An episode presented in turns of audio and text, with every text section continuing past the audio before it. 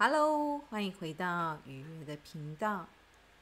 这一次想要针对情商的部分进行讨论。愉悦认为，情商对每一个人来说是非常私密的事情。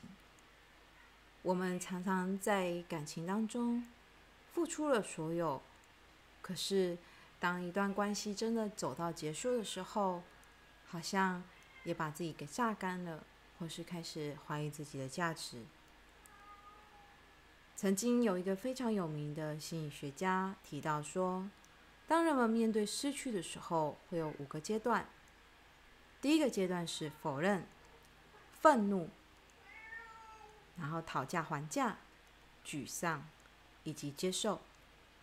那愉悦觉得，其实每一个人的疗伤状态是不一样的，所以。有时候你会来回，有时候你可能会拉扯，有时候你会迷惘，有时候你可能也没有经历过这些情绪，但是你就会觉得心里可能空空的。常常来找愉悦咨询的朋友，其实，在关系里面，往往也发现了两个人也有一些走不下去的原因，可是不知为何，就是。没有办法放下，没有办法放弃。那愉悦觉得，如果你心里面还是放不下对方，或是你真的很想要有一个复合的念头的话呢，我觉得这是一件非常正常的事情。忘了曾经在哪一本书曾经说过，当一个人面对情伤，面对分手。面对失落的时候，那一种痛处在大脑里头，那一种痛处，它就好像是你断了一只手的那一种痛。所以这也是为什么，当我们面对情伤，我们面对一段关系的结束的时候，我们会觉得很痛苦，我们会觉得好像失去了自己的某一个部分，这都是非常正常的情绪。我觉得那本书里面写了一句话，我觉得非常喜欢。他说：“当我们断手的时候，我们痛彻心扉，我们非常的痛苦跟难受。那当我们面对一段情感关系结束的时候，我们大脑一样感受到这样的痛处。那么，为什么我们不能好好的为自己哭泣，为自己感到悲伤跟痛苦呢？”不过，每一个人的疗伤速度真的很不一样。愉悦在这里邀请你，如果你今天刚好有一个机缘来听我这个音频，我觉得就是一件非常荣幸，然后也希望我们之间这样的缘分能够带给你一些疗愈或是陪伴。回到我们刚刚谈的。每一个人疗伤的方式，甚至是速度，其实是不太一样的。有时候我们在旁会说，看到朋友真的受伤、真的难过的时候，哎呀，你不要想太多，你赶快放下吧。但是心里其实知道，也许这段关系短期内回不去了，或是两个人现实中确实也有一些状况，其实现阶段。如果再继续磨合下去，最终的结果终究不如预期，心里都知道的，但是就是放不下呀，怎么办呢？还记得刚刚我们提到，当一段关系结束，我们感到失落，或是我们感到沮丧，甚至我们面对我们可能会失去，比如说健康也好，或者是说一段关系。一段你觉得很重要的人事物，我们首先会先否认。然而，这样的否认其实会让我们好像一直在悲伤外面徘徊着，隔着厚重的玻璃看着自己，可能会觉得自己跟另外一个部分自己是处于分开的状态。愉悦在这邀请你，也许在这个机缘底下。首先，先承认，承认你失去了这段关系，承认我们在这个关系里面可能有些做不好的地方，或是彼此之间有一些跨不去的坎，现在没有办法再续在一起。但是这样的承认，并不是要你放下，而是邀请你去看见你们之间到底出了什么问题。唯有承认，先承认了，才能够避免彼此再受到同样的伤害，才能够避免如果你们哪一天真的有机会再重新在一起，那么就可以避免彼此再度重蹈覆辙。曾经与月也有遇过，曾经复合，哦，可能有好几个哦。曾经复合，分开又复合，最后走到结婚生子的对象，其实是有的。所以雨月并不会认为说，一旦分开了就绝对不可能复合。两个人之间一定也觉得在这个关系里面有收获了一些什么，分开过程有成长了一些什么。于是彼此愿意再做一些调整，再更贴近对方，再退让一些，或是真的愿意去为对方改变了现实的某一些条件，都是有可能的。愉悦也看到，因为分手复合，最后修成正果的情侣们，后来的关系也都相处的蛮融洽的。那是因为他们。都知道彼此最糟糕的时候是什么样子，同时也能够接纳自己跟接纳对方在低潮的时候的状况。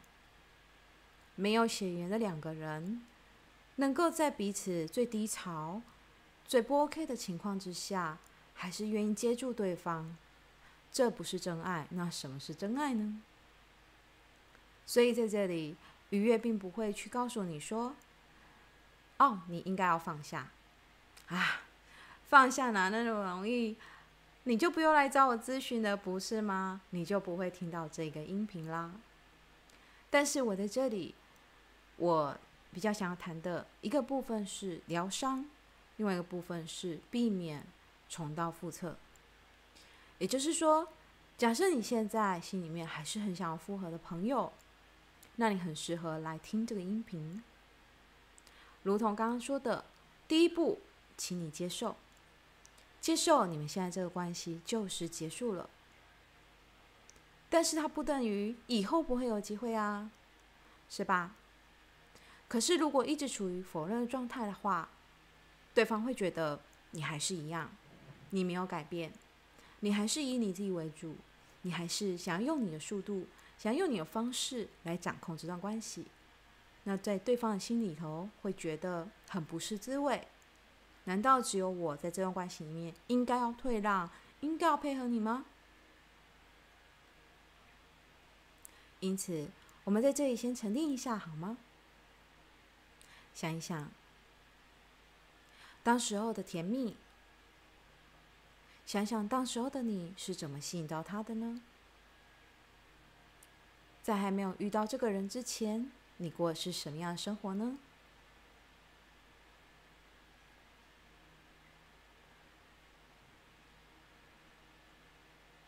当你离开他的时候，那个痛是什么？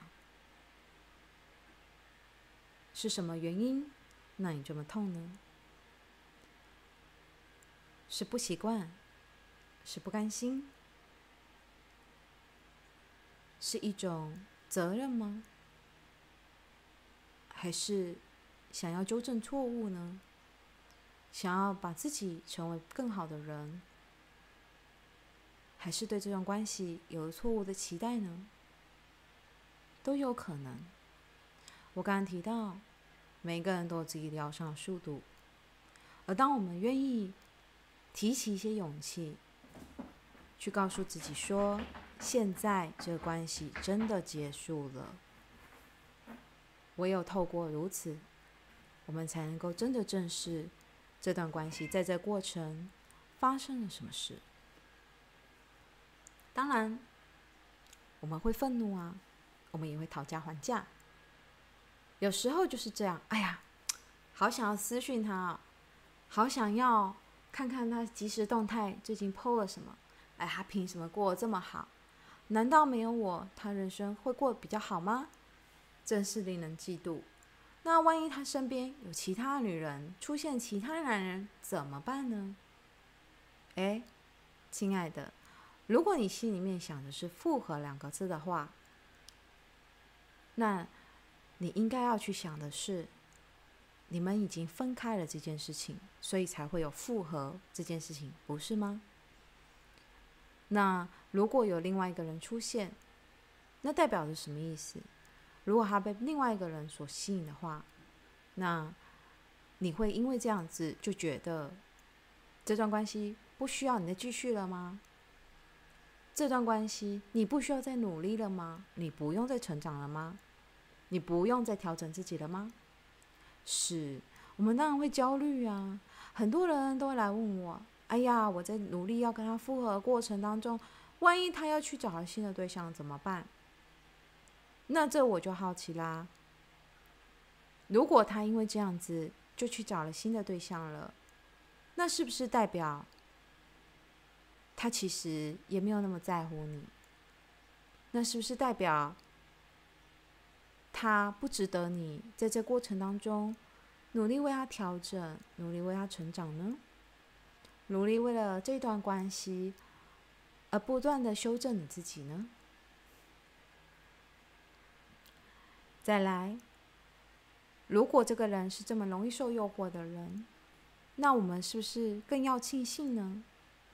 倘若现在你已经有做了一些调整，你做了一些成长，他也看到了，他看到了你更加的美好了，或是更加有吸引力了。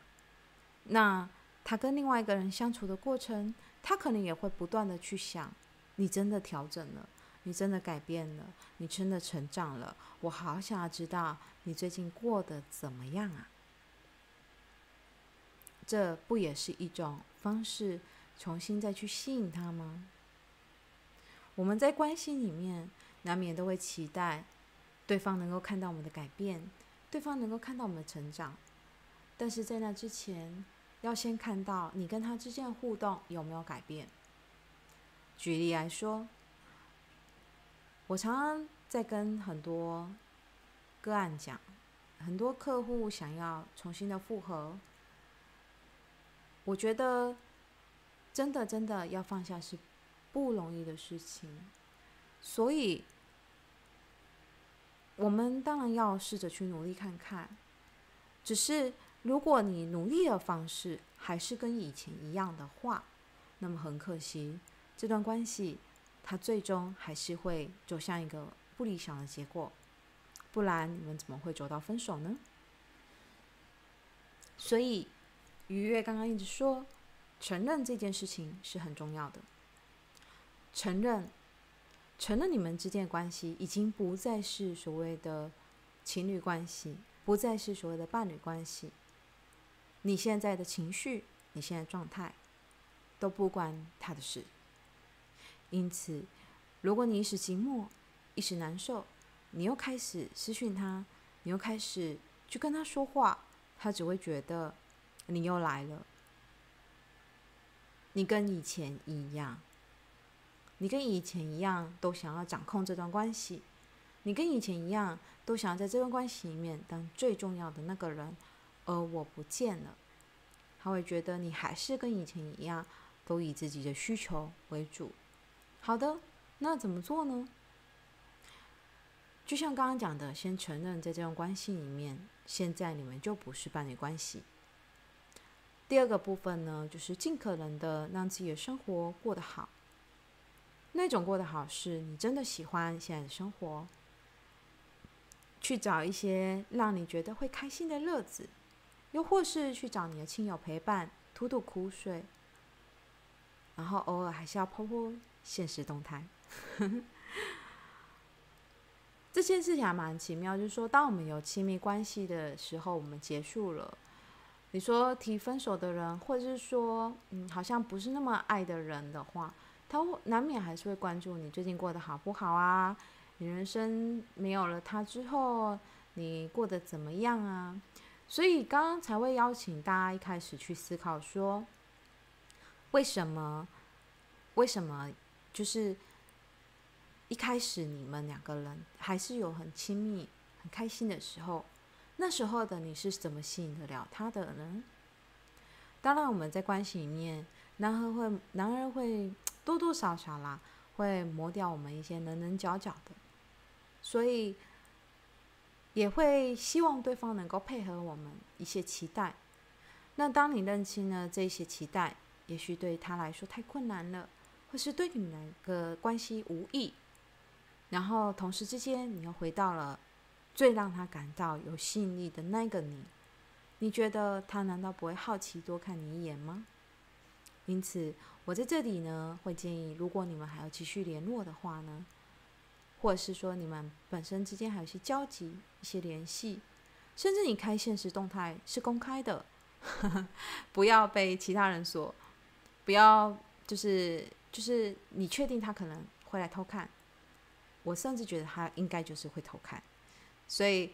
如果说在这段关系里面你还想要继续，那么就不要再重复你们过去互动的模式，但是要仔细回想，你们过去在这段关系里面，真正让他感到甜蜜的，真正让他感觉到你有吸引力的部分是哪一个层面？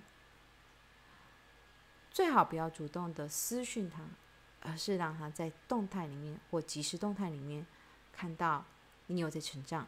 你有在改变，你有在拓展你的生活圈。然而，这过程其实并不容易，因为你的情绪可能真的有时候会起起落落的，这都是正常的。透过这样子的面对，愉悦在这里觉得，荣格与密宗的二十九个诀里面有提到，在个体化历程的过程当中。第一个部分，我们会先会先面对坠落、崩溃，在关系里面，我觉得也很适合来说这件事情。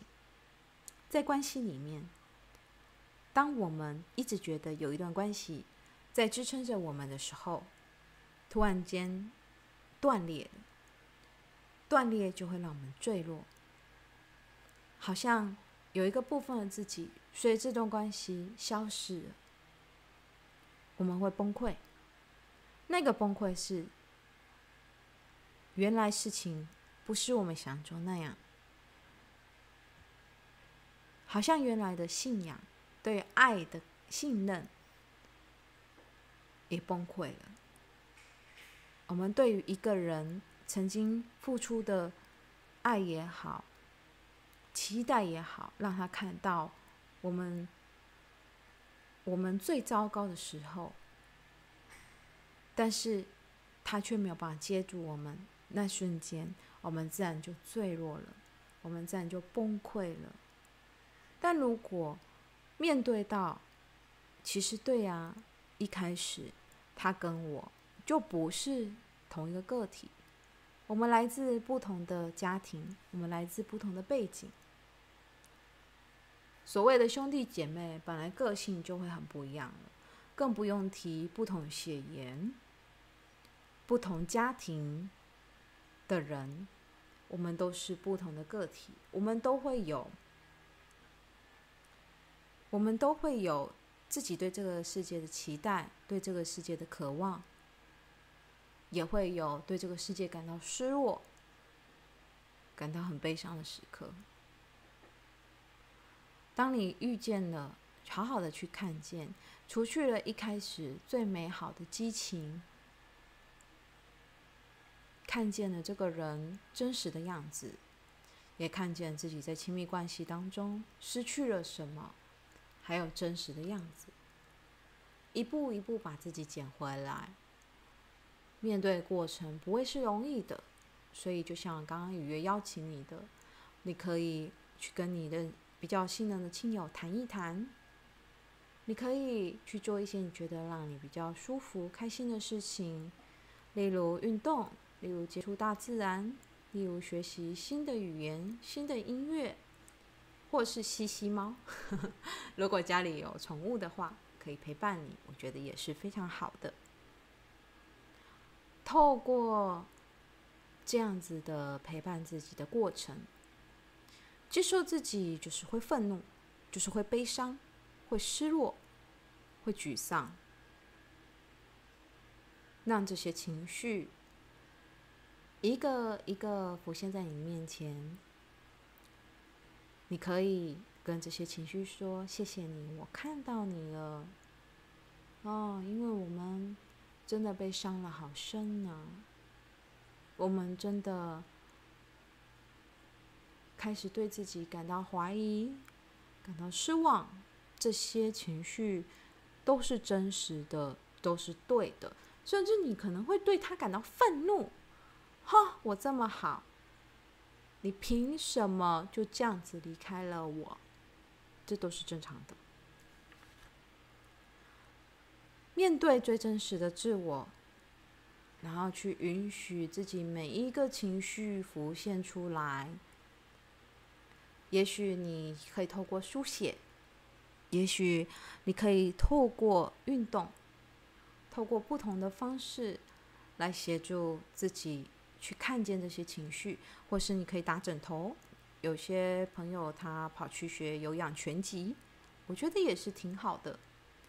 透过这样的方式，让这样的情绪一直浮现，甚至你可以去找咨商师谈一谈，也可以。愉悦在学习学习情绪焦点治疗以及人际历程治疗的时候，其实非常注重情绪。但是这样的情绪并不是说它不好，不是，而是它每一次的浮现，都是能够让你多认识自己的一个诀窍。有些人也会告诉我，我也好害怕在亲密关系里面重蹈覆辙。是，那那个重蹈覆辙，有些时候你会发现，有些问题。是伴侣的，有些问题是自己的。假设你遇到的是第一个，你遇到 A 问题；第二个，你遇到 B 问题，那很有可能就真的是你们之间互动而来的结果。可是如果你遇到第一个是 A 问题，第二个还是 A 问题，第三个还是 A 问题，那么我们就认了。这就是我自己生命的议题，我需要好好的去了解我对伴侣关系里面有什么样的期待。我发生什么事？有什么状况是我可以先陪伴我自己，去调整、理解，然后修通的？所谓的自我认同，第一个部分就是我要先认识我自己。我认识我自己啊，原来是因为这些生命的历程造就了我，造就了今天的我。我能不能回过头去看到，原来是什么事情影响着我？让我在亲密关系里面总是遇到同样的问题。当保持觉察的时候，那就是你重生的开始了。所以在荣格与密中的二十四个诀当中，他最后提到说，我们一定要对现在的自己感到有一个了解，一定程度的了解，并且去承认它。对。我有好的部分，我也有有时候有点糟糕的部分，这些都是我。但是有一点糟糕的部分，也许他也有话要讲，他可能是想要保护你，保护你不再受伤，又或是他想要带你去看，带你去试探人，带你去感受，到底什么对你来说，那个爱的定义是什么？有时候也会有黑暗面，是。我们就承认它。我们不可能在修通的过程当中都没有遇到自己的恶魔，那一定是假的。但是这个恶魔，它不一定是不好的。意思就是说，也许对它可能会让你在亲密关系里面遇到一些，嗯，类似的挫折、重复的挫折。可是当你去看到。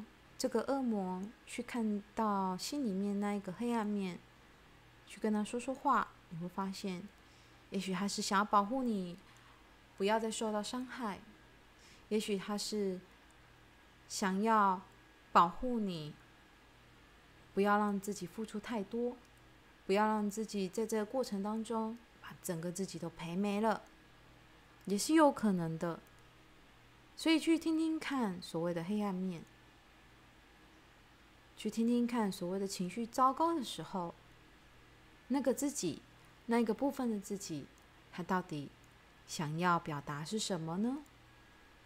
他想要带你去哪一个地方呢？去跟他说说话，但是，但是不用完全的认同他，承认他是你的一个部分就好了。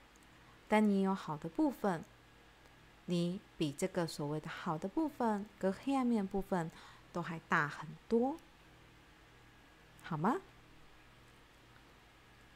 当我们走过这个历程的时候，荣格与密中的二十四个觉提到，最后我们会再生。这就好像是我们会把某一个部分的自己在这个关系里面修通过了以后。